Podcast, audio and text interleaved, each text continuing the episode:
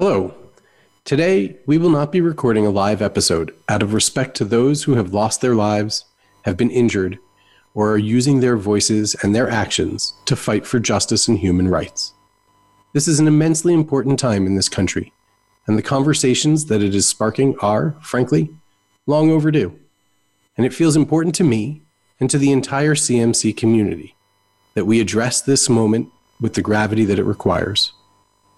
For too long in this country, we have ignored the impact that our racist past has played, and as a country, we actively ignore the racism that is present today. We ignore white privilege. We hide behind the idea that we are a meritocracy, when in reality, we actively hold down those who belong to marginalized groups. This has to change. There are people out there protesting who protested these same issues in the 1960s. It's too long for there to have been no discernible progress. On this show, we often emphasize that change does not happen in a straight line, and that we are pulled to remain in the place where we are comfortable, even if that isn't working for us. As a country, we have spent too much time comforting the few and the powerful at the expense of so many others. We cannot let this continue, and I support everyone who is finding a way to work toward that change. This week, we're going to play an old episode. And next week, we will be talking with Dr. Lisa Martin and Cindy Carnegie, both anti racism trainers and speakers, so that we can have that important conversation. And to those who are fighting for civil rights and justice, this show supports you. Thank you.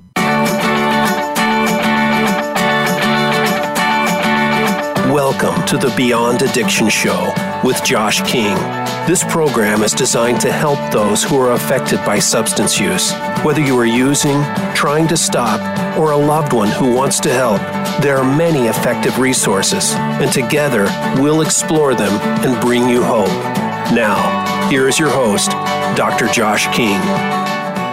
Hello, and welcome back to the Beyond Addiction Show. I'm Dr. Josh King, and with me today is going to be Shannon Caspersen, an addiction psychiatrist who specializes in the treatment of adolescents.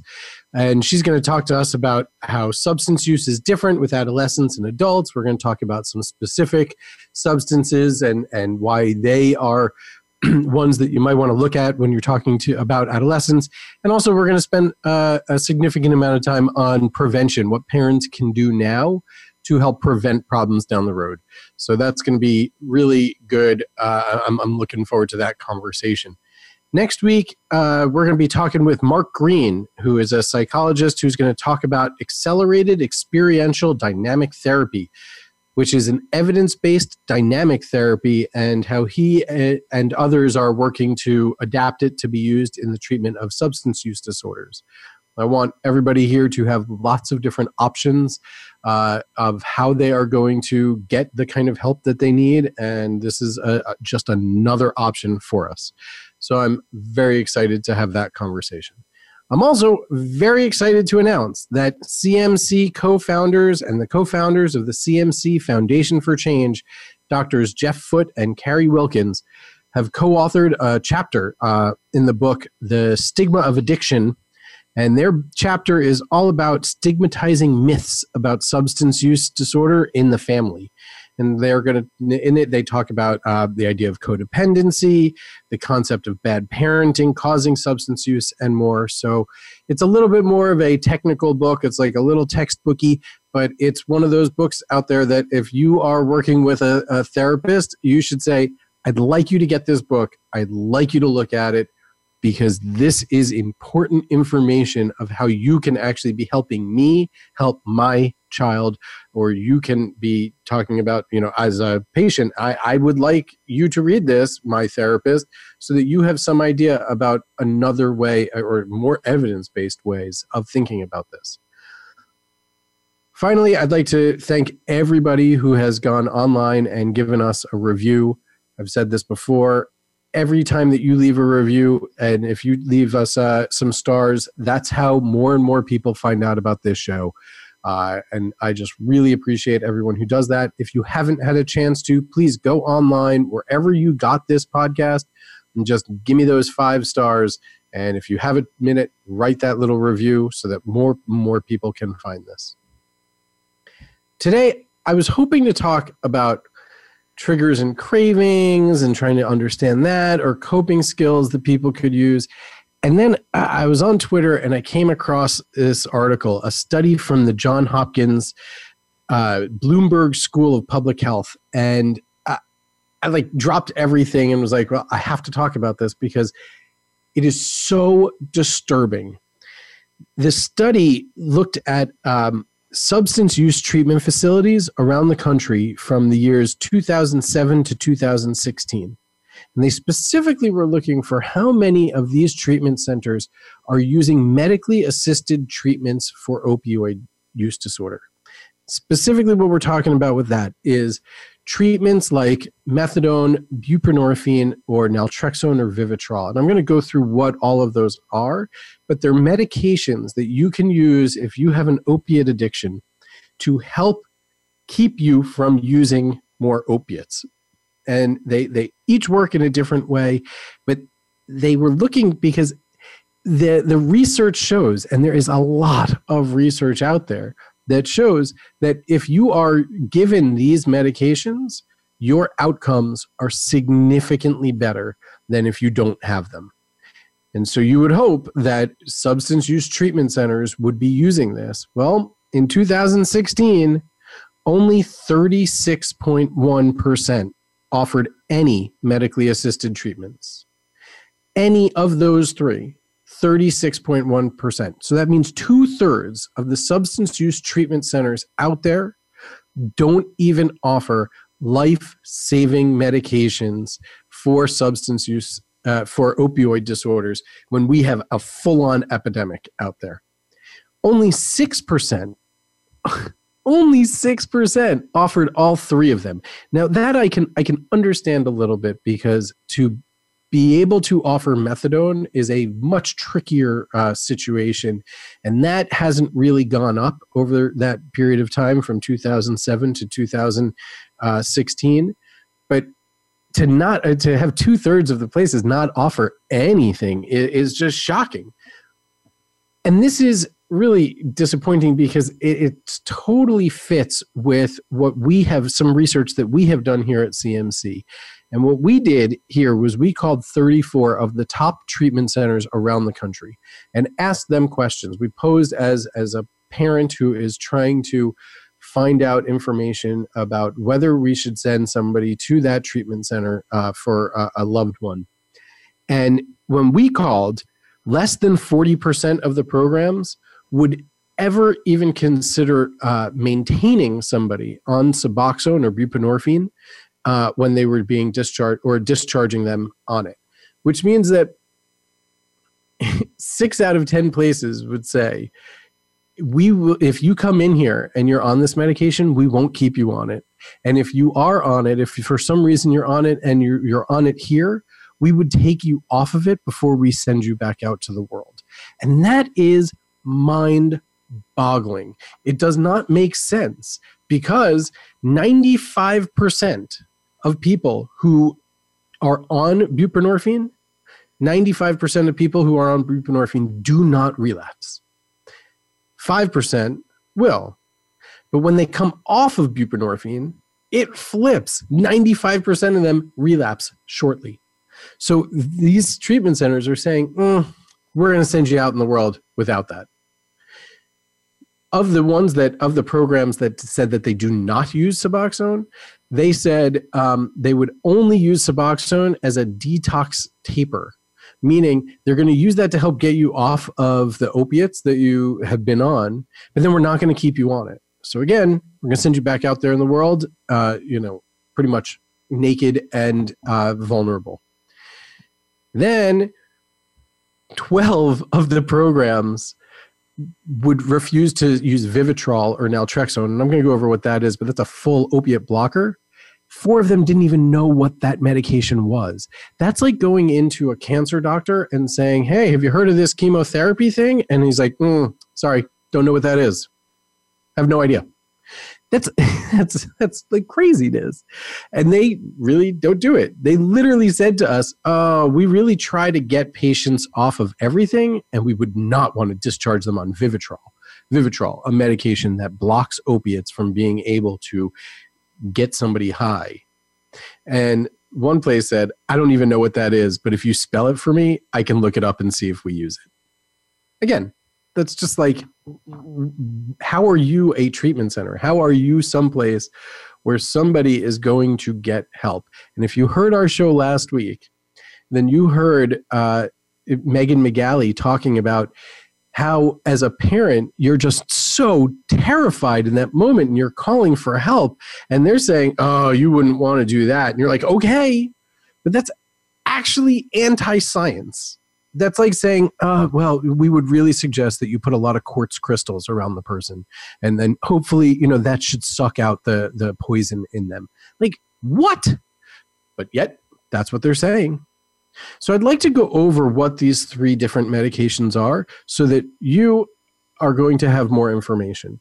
And the one thing I can say about people who will come back and listen to this show repeatedly is you're going to have a lot of information and that makes you an informed consumer and that's what I want is I want informed consumers who can go back to their treatment providers and say I know about this now so I'd like to have an, a smart thoughtful conversation and if that person can't do that, bye bye, we don't have to work with you anymore. So I'm going to start with methadone. Methadone is what we call a full agonist, meaning that it fully replicates the effects of an opiate without many of the side effects or the adulterants that can be added. There's no fentanyl. You don't have to worry about that. And it, it doesn't quite, it, it, the way that it works chemically, it's been engineered to be a helpful tool to help keep people from using opiates and heroin that they're getting off of the street. People who are physically addicted can take it and then continue on in their day because of the way that the, the medication kind of ramps up. It, it should not, if it's being dosed correctly, if it's being taken correctly, it shouldn't kind of zonk you out.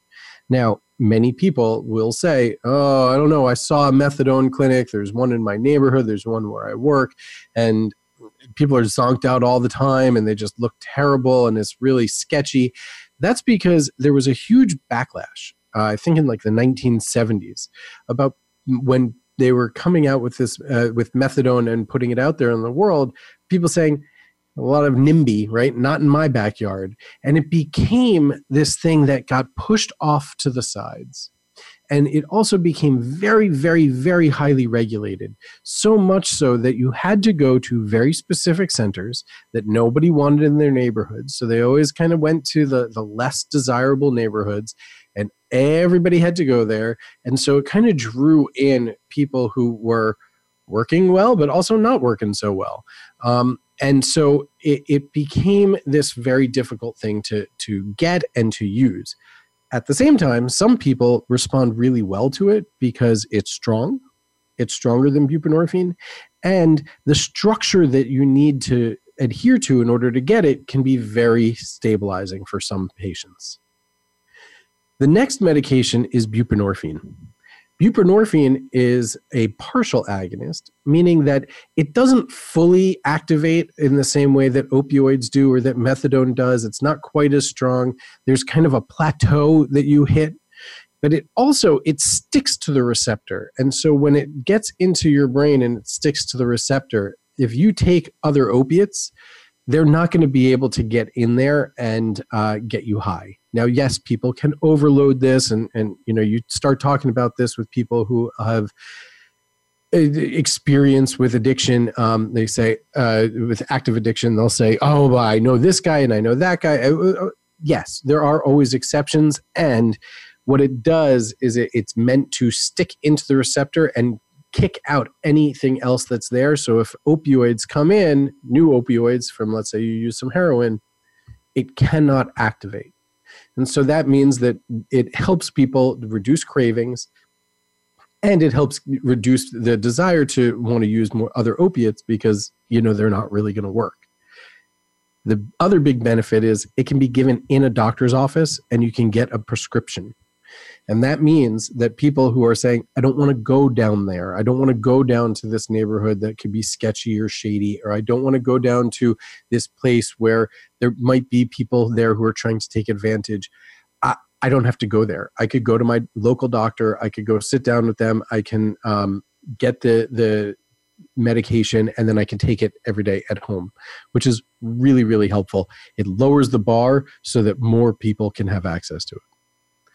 And the third medication is naltrexone or Vivitrol. Naltrexone is the short acting version of it. You have to take it every day and it lasts for about a day. And Vivitrol is a shot that you get and it lasts for a whole month. And what it basically is is an opiate blocker. It sits on top of the receptor without activating it at all. And so that if you take opioids, it kind of bounces them off. I think about it sometimes in my own head as like like saran wrap that goes over the, the top of the receptor so that they just cannot get in. Nothing can get in there, which means, right, if you you fall and break your leg, you can't take any opiates to with that pain medication because they won't do anything um, this is really helpful because if you let's say you don't have a ton of cravings you're not really um, actively wanting but uh, you're afraid that there might be some situations that will come up this sets people off it says well why would i even bother now yes again people can override this they can try and when they do that's really really dangerous and many people just don't bother. They say, "Why would I try to do this? I know what I'm I'm doing here. I took this shot, and for the next 30 days, I'm set." It's helpful to know what these are so that when you go and you, if you ever need to go in and talk to a doctor about these medications, if they say to you, "Oh, we would only use this for detox," or "We wouldn't want to put you on this afterwards," turn around, walk right out, because that person does not understand how these medications work and how they can be life saving. And it is shameful, truly, truly shameful that two thirds of treatment facilities in this country are not even offering any of these. And if they're not, if the one that you're looking at is not, if they say that we wouldn't do that, bye bye. We're not dealing with you. On that bright note, I mean, it's just I get so upset about it because it's why would we keep life saving things from people? All right. On that note, we're going to take a break. When we come back, we're going to talk to Shannon Caspersen about adolescent substance use disorder and how we can treat it and how we can prevent it. So we'll be right back after these messages.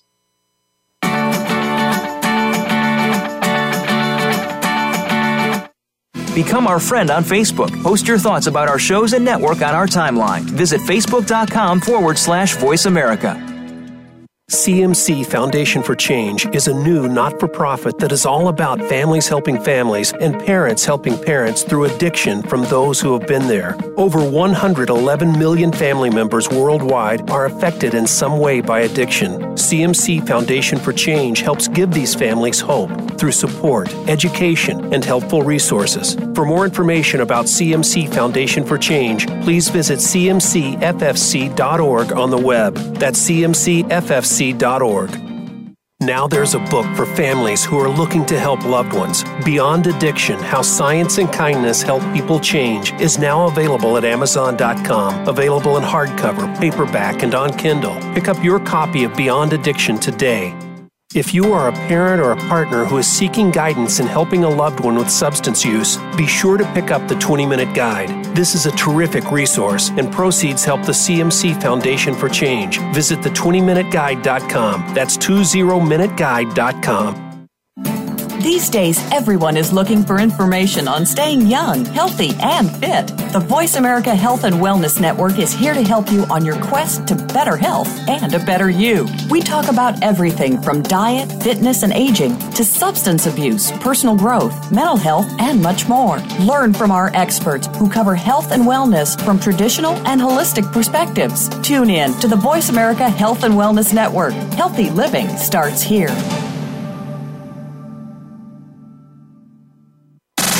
Have you friended us on Facebook yet? Why not? Just go to facebook.com forward slash voice America or search for the keywords voice America. Once you are part of our Facebook network, you'll receive daily messages about what's happening with our shows, this week's featured guests, and new happenings at the Voice America Talk Radio Network. And you can add your voice to the always active discussions on our timeline. Just go to facebook.com forward slash voice America or search for Voice America.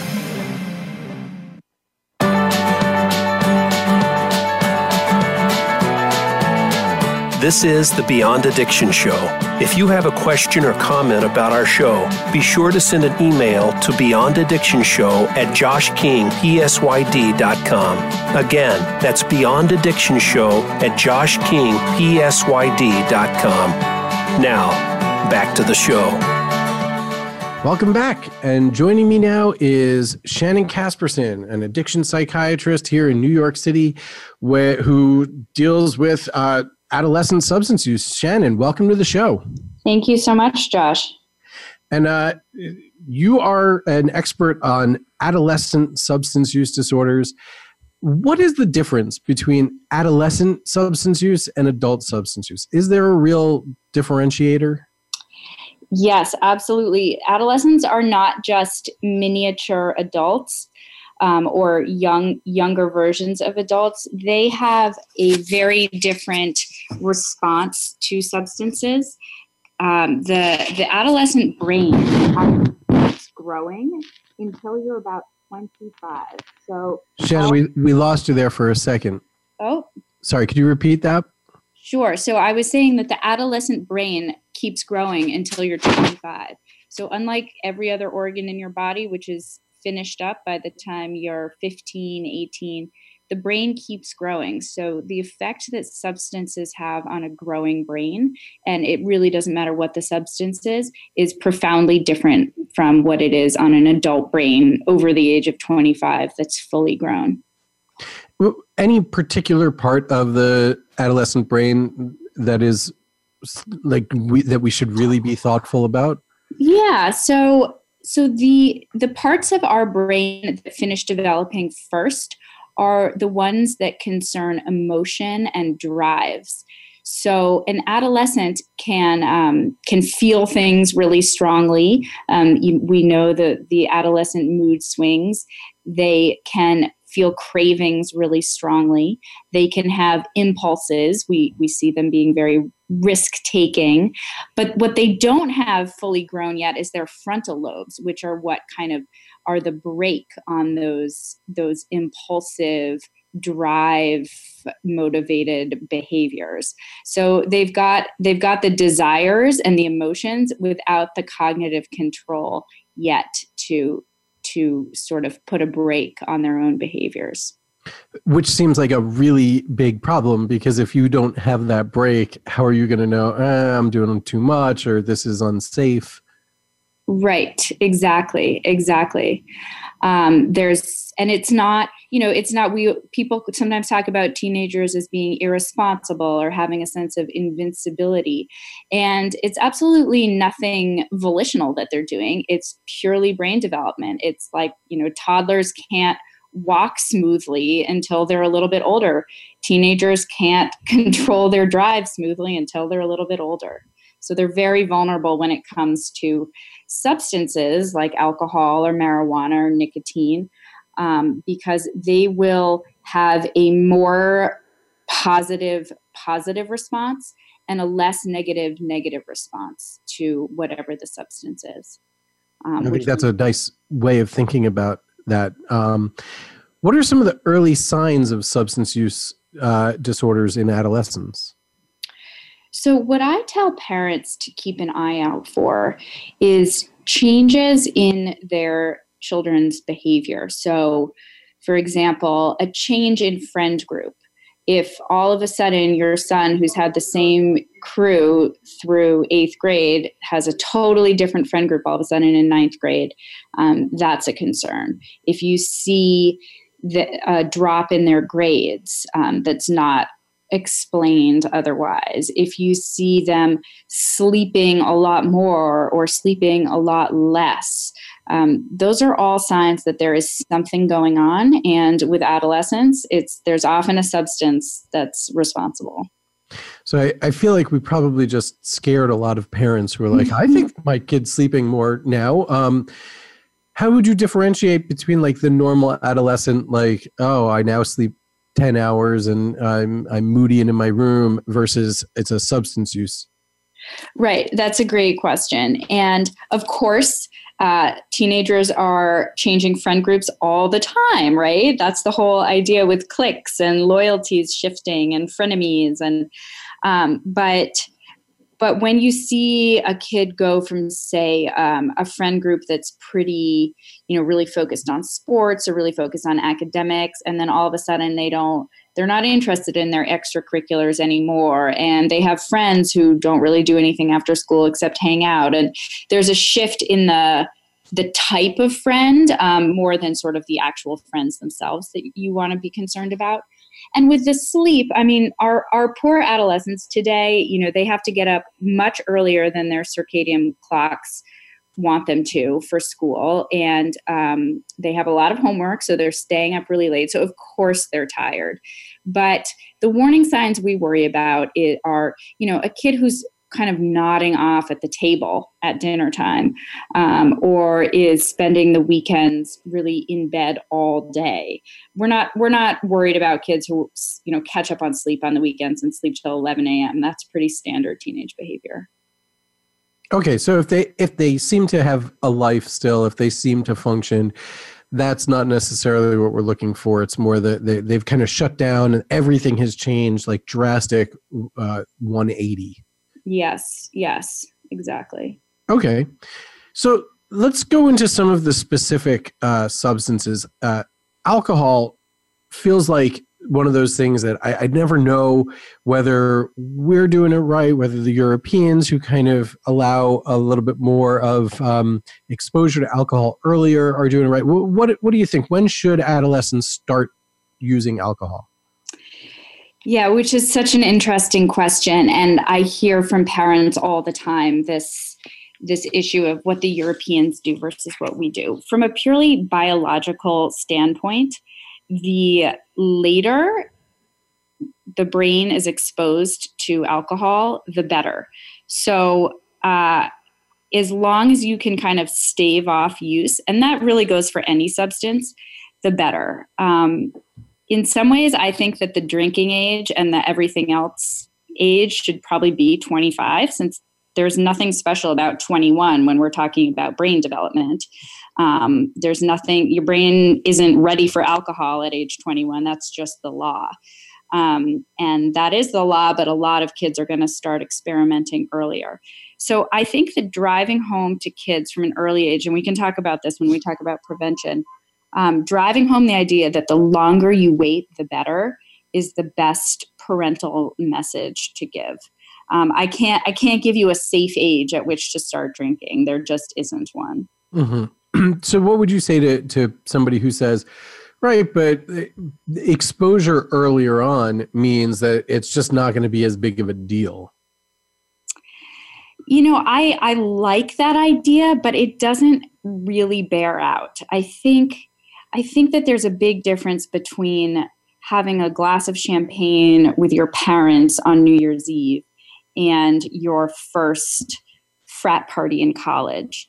Um, there's not there's not much resemblance between those two situations. So I'm not sure that that glass of wine or champagne with your parents is really going to prepare you for the shots that are offered to you at your first frat party.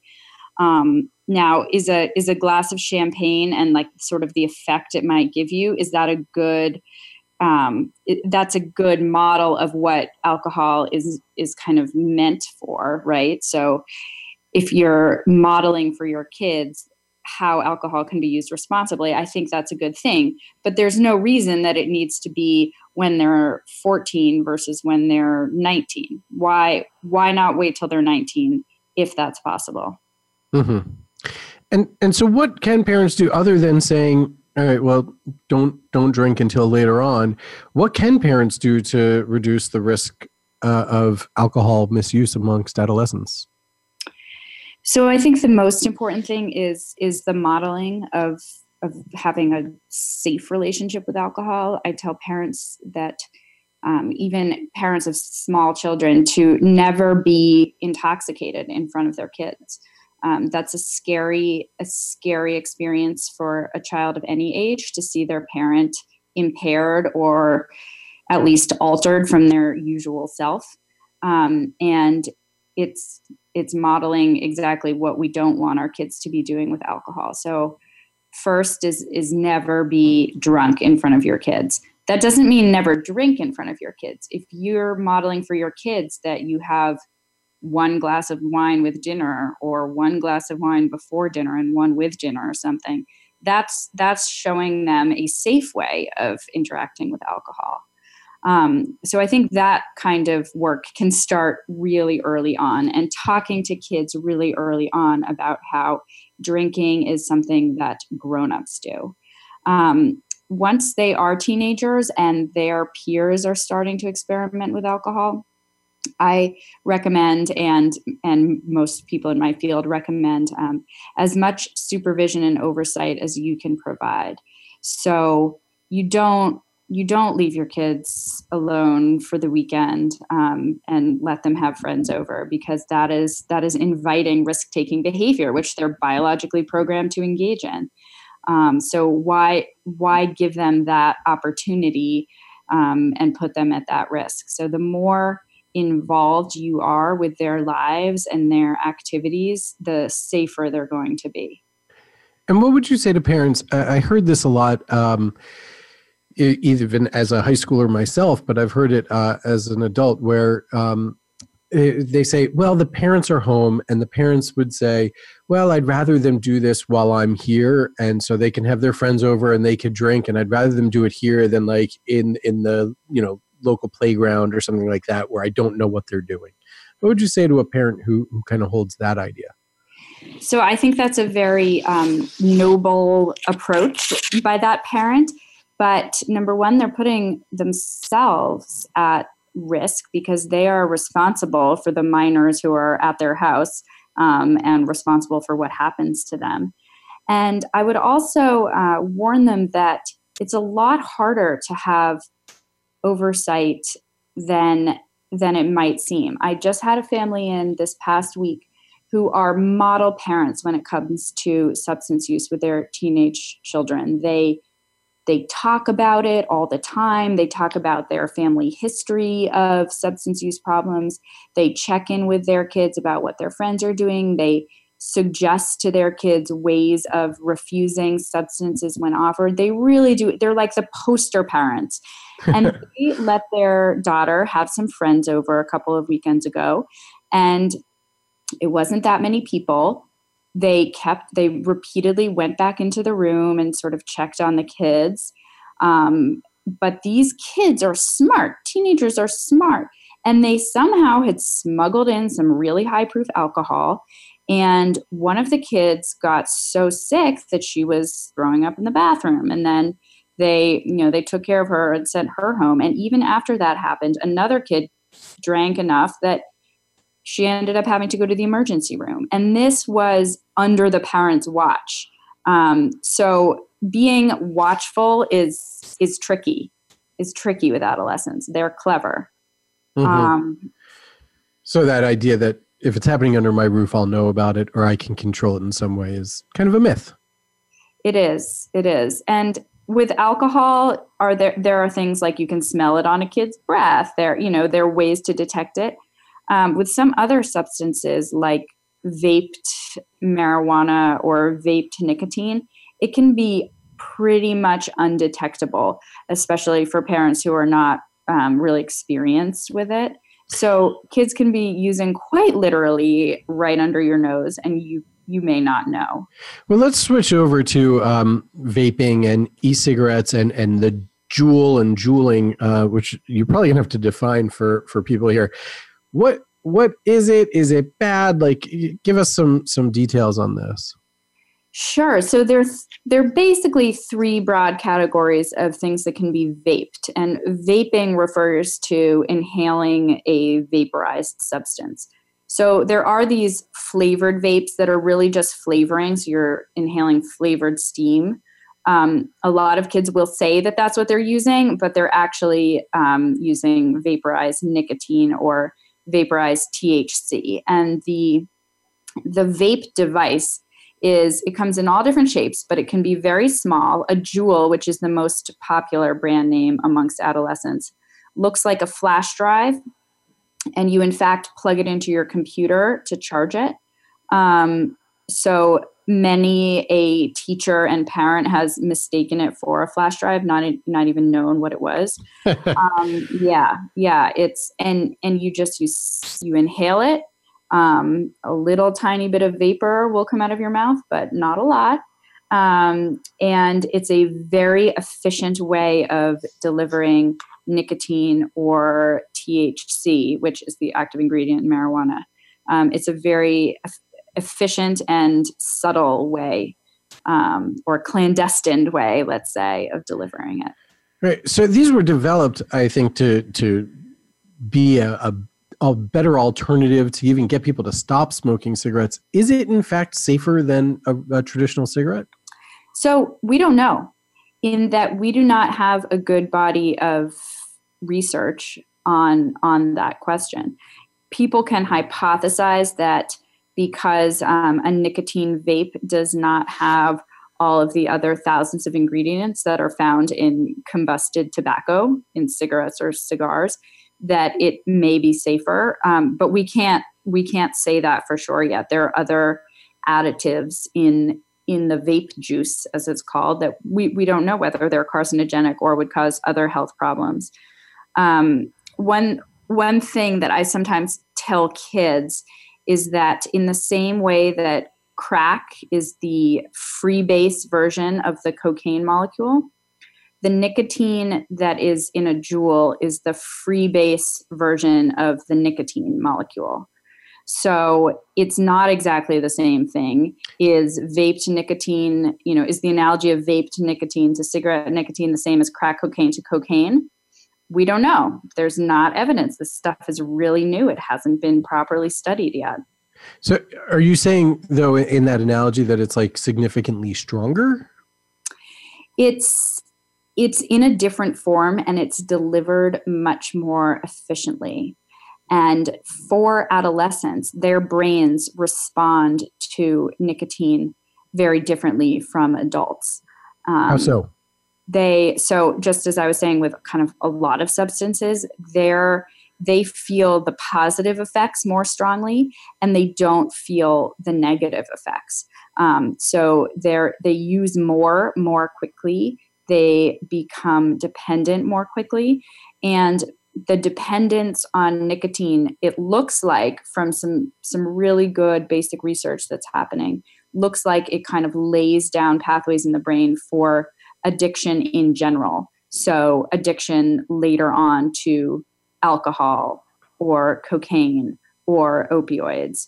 Those pathways in the brain can be laid down by nicotine in adolescence. That's that's really interesting. And and I know that the um the pathways for nicotine and alcohol mirror each other very very closely, don't they? Yes, all all addictive or compulsive behaviors follow a kind of a general path in the brain. So, um, so it applies to food, it applies to alcohol, it applies to sex. It's the dopamine uh, reward circuit, and all of these things activate that circuit. And that circuit's a good thing. You know, humans need to have a drive to eat and a drive to have sex so that they'll procreate. Um, but but drugs and alcohol hijack that reward pathway and um, and cause problems. Mm-hmm. So the other thing that you said that you can vape is uh, not just nicotine, but you can also vape marijuana, and that is, you know, everywhere it's becoming more widely accepted. It's getting becoming legal in so many places. Here in new york they're talking about having it legal like this month. Um, what are the implications about marijuana in the in the adolescent brain and how does that play out So that's it. The the THC that can be vaped is really concerning for adolescents because it it provides much higher concentrations of THC than a, a marijuana cigarette would. Um, a marijuana cigarette today, which is much stronger itself than the marijuana cigarettes of 20, 30 years ago. So a THC vape juice can be up in the 90s in terms of its percentage of THC. And the concerns with marijuana and the adolescent brain are really about interference with proper brain development. Um, a lot of the receptors that THC interacts with are play an integral role in brain growth and development during adolescence. So the the effects on the adolescent brain of THC are very different than they are for adults so the increasing concentrations of THC that you can get in the juice are, are really concerning. Uh, it, and is that is it better or worse than alcohol? um, it's it's a question I get a lot, and what I say is that two wrongs don't make a right. Um, I don't think that we should be encouraging kids to smoke rather than drink, um, or vice versa. I think they're both um, not good for adolescent brains, and you'd be hard pressed to find a pediatrician or child psychiatrist who disagree with that based on the good research that we do have. Um, so I say the later the better for both. Right, and, and but from a harm reduction standpoint, so because I, I think if we if we come out with the message that says nope, don't do any of this stuff ever, a lot of parents are going to say, well, but I, I, can't really enforce that. Um, what would you say? Uh, how, how can parents handle this from a harm reduction standpoint? Yeah, so again, I'm not saying that parents should be telling their children never to drink or use marijuana, but they can be encouraging their children and helping their children to find ways to delay use or at least heavy use as much as possible. Um, so it's not, yeah, it's not an, it's not an abstain until you're 25 because that's what's best for your brain. That's not the message. It's that the longer you can, you can not use or use in small amounts, the better. That that makes a lot of sense, and I think that idea of keep it light, how do we do that? How do we understand how this impacts the brain? Um, i think is a really nice message to be able to give and that's one that as you said a couple of times parents can really model yeah i think you know use the analogy to coffee. No parents tell their kids you can never drink coffee son. They say you can't drink coffee till you finish growing because it'll stunt your growth right? Mm-hmm. this is exactly the same. Um, it's don't drink coffee till you you're done growing. Don't you know try not to use um, here are some ways that you might be able to refuse alcohol and marijuana or use it minimally when you're offered it um, until you're older. Okay so let's let's switch over to some prevention uh, pieces because i think every parent here just wants to know what can i do? And we've been weaving this in and out but what what are like the the main points that you try to talk about with parents so, as I said earlier, modeling healthy relationships with substances, um, talking to your kids about when when people should be using substances, if at all, which is when they're grown ups, um, and as as they get closer to adolescence, and that might start to feel less realistic to them, talking to them about specific ways they can not use when they're in a using environment or use minimally. Um, so I think back to when I was going off to college, my mom said, You're going to drink in college, but don't ever drink the punch because you don't know what's in it.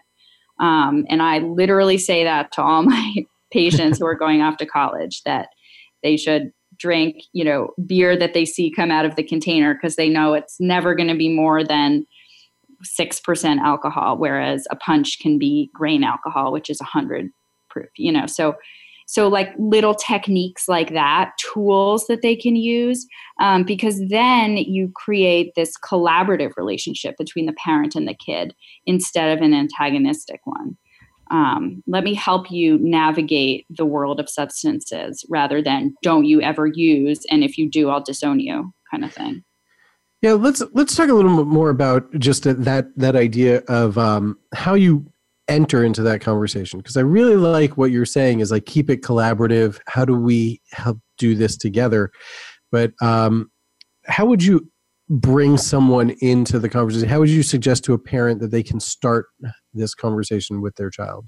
So a good way is you you don't want to ask a kid point blank are you using drugs or are you drinking? You so it's good to start by asking what some of the kids in their class are using or have they heard about kids at other schools um, nearby using marijuana or Juuls or drinking.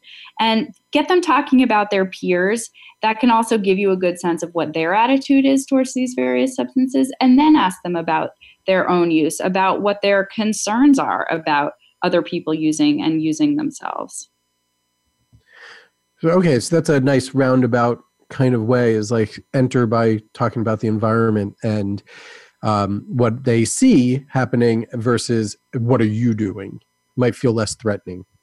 Yeah or even you know you don't want to wait until they're in the midst of it all to talk about it. So when they're younger but becoming aware like let's say you know this is different based on what part of the country you're in etc but let's say when they're in seventh grade they kids in eighth grade maybe are starting to use so then you can ask them about the older kids so that they're used to having these conversations so it's not this big awkward sit down talk that happens once and then it's over. It's just an ongoing dialogue that changes over the years. Interesting. Uh, Note to yeah. self do not do the big, awkward sit down talk. No, exactly. I mean, I my child is five, and we we talk about this stuff now on a level that's appropriate for a five year old. And of course, she says, "Mommy, I never want to drink wine." Well, guess what? When she's fifteen, it's going to be a different story. But we will have been talking about it for ten years, so it'll be normal to keep talking about it. Mm-hmm. And what about if a adolescent kid says, "Well, didn't you do this when I was a kid? When you were a kid, like when when you were my age, didn't you smoke pot?"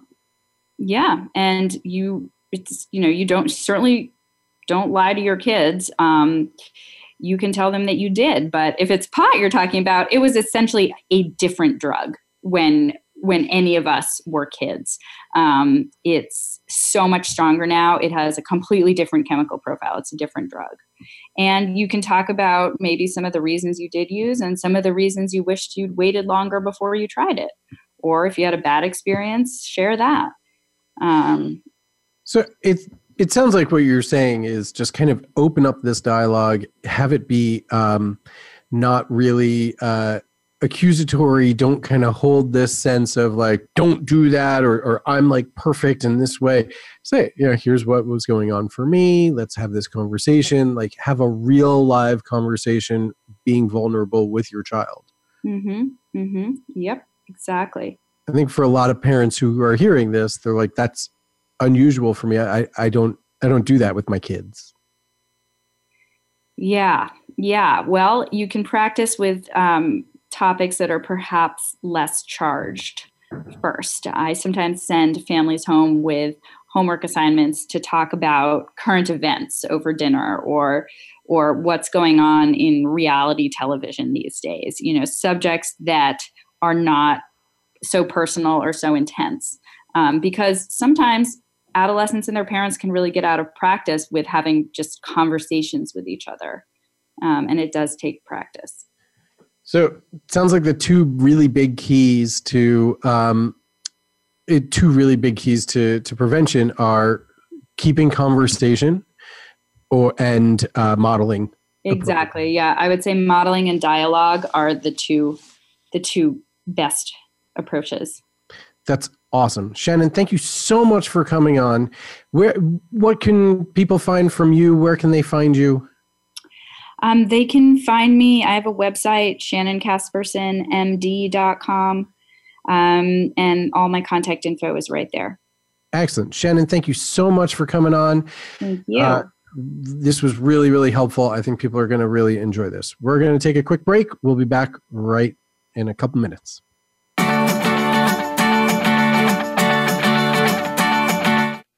Become our friend on Facebook. Post your thoughts about our shows and network on our timeline. Visit facebook.com forward slash voice America. Now there's a book for families who are looking to help loved ones. Beyond Addiction How Science and Kindness Help People Change is now available at Amazon.com. Available in hardcover, paperback, and on Kindle. Pick up your copy of Beyond Addiction today. If you are a parent or a partner who is seeking guidance in helping a loved one with substance use, be sure to pick up the 20 Minute Guide. This is a terrific resource, and proceeds help the CMC Foundation for Change. Visit the20minuteguide.com. That's 20minuteguide.com.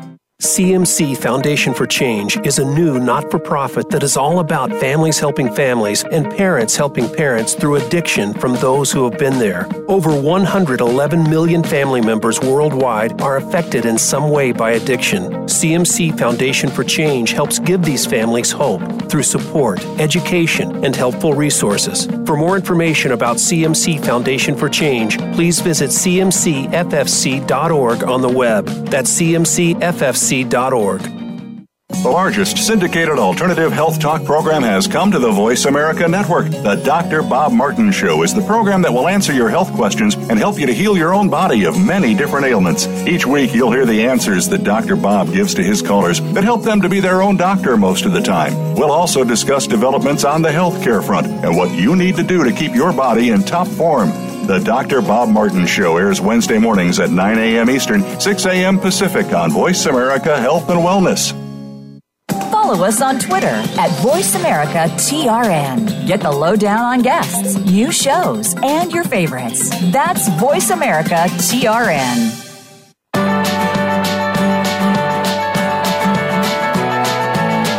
This is the Beyond Addiction Show. If you have a question or comment about our show, be sure to send an email to beyondaddictionshow at joshkingpsyd.com. Again, that's Beyond Addiction Show at joshkingpsyd.com. Now, back to the show. Thank you for coming back and listening to the end. Uh, that was Shannon Caspersen, who, by the way, you can find her on Instagram at Dr. Caspersen, which is spelled C A S P E R S E N. And so she can also be found on Instagram there, Dr. Shannon Caspersen. Um, that was super helpful because, I, I, you know, one of my colleagues says, he had to do so much more research and and um, take tests and everything to get his driver's license than he did to have to take his kids home. So if you're a parent, you're just kind of sent out there to do it. Um, and so having this kind of information from somebody like Shannon, who is just an expert in the field and clearly knows so much, uh, it's it's really really helpful. Um, and I like that message. Uh, your job as a parent is to model good behaviors, is to keep conversations going, and is to be collaborative, not to tell kids what to do, but to help work with them on this. And you know, CMC actually, we, we built a, a website um, that was in connection with Viacom that we did uh, a little while ago. It's at motivationandchange.com slash listen you can still check it out. It's up there. It's it's a really cool website because it is just about what kind of skills could you use as a parent to just listen more to see hear like what is going on and how do i open up this conversation so that we can be talking more? Because the more you talk to your kids the more you make it a safe space for them to talk the more likely you are to get help to be able to help them um, and that's just huge. So uh, motivationandchange.com slash listen is one place that you could go to get some of these tips about how to have those kinds of collaborative uh, conversations. I want to remind people next week we are going to be talking to dr mark green about the accelerated experiential dynamic psychotherapies uh, which is an evidence-based treatment that he and other people are adapting for use with substance abuse. That is great because we want to make sure that everybody who is looking for substance use treatment has multiple options. Because I, I always say that um, finding a therapist is like finding a pair of jeans. Just because it says that it's your size, just because it says the right size on it, does not mean that it's actually going to fit your body the right way. And you got to try on a couple of pairs of jeans till you find the one that you say, ah, this one really fits me right. And that's the same with therapists. It's also the same, same with types of treatment. This has to be something that the approach fits you and that it's tailored to you. So learning about this type of treatment and saying, oh, that really connects with me. That might connect with me more than this other evidence based CBT program. I just want to be able to have options. And that's what informed consumers do. You, you do that if you're buying a car, you should do that if you're uh, spending a significant amount of treatment and time, the money and time on treatment. Uh, seems like it makes sense to me. Uh, if you have any questions for me that you'd like to answer on the show, please send me an email at beyondaddictionshow at joshkingpsyd.com. Or you can find me on Twitter at docjoshking. I would love to answer your questions. I think it's awesome when I get to answer your questions. So please send me those things um, when you have them. You can also find us on Twitter, on Stitcher, on uh, Google Play. You can find us on Voice America's network. You can find me everywhere. If you like this show, rate and review. Those two simple words, rate and review. That's the difference between you guys hearing it and thousands of people hearing it. So please, please, please let's get this show out there to the world um, so that we could get information like what Shannon had for for all of those parents with adolescents. Uh, we could get that information out there. I think that was really cool. So till next time, I'm Dr. Josh King. It's been my pleasure, and we'll see you next week.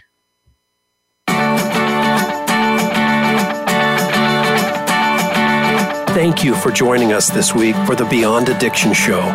Join us again next Thursday at 1 p.m. Pacific Time, 4 p.m. Eastern Time on the Voice America Health and Wellness Channel. Until the next program, we wish you encouragement and hope.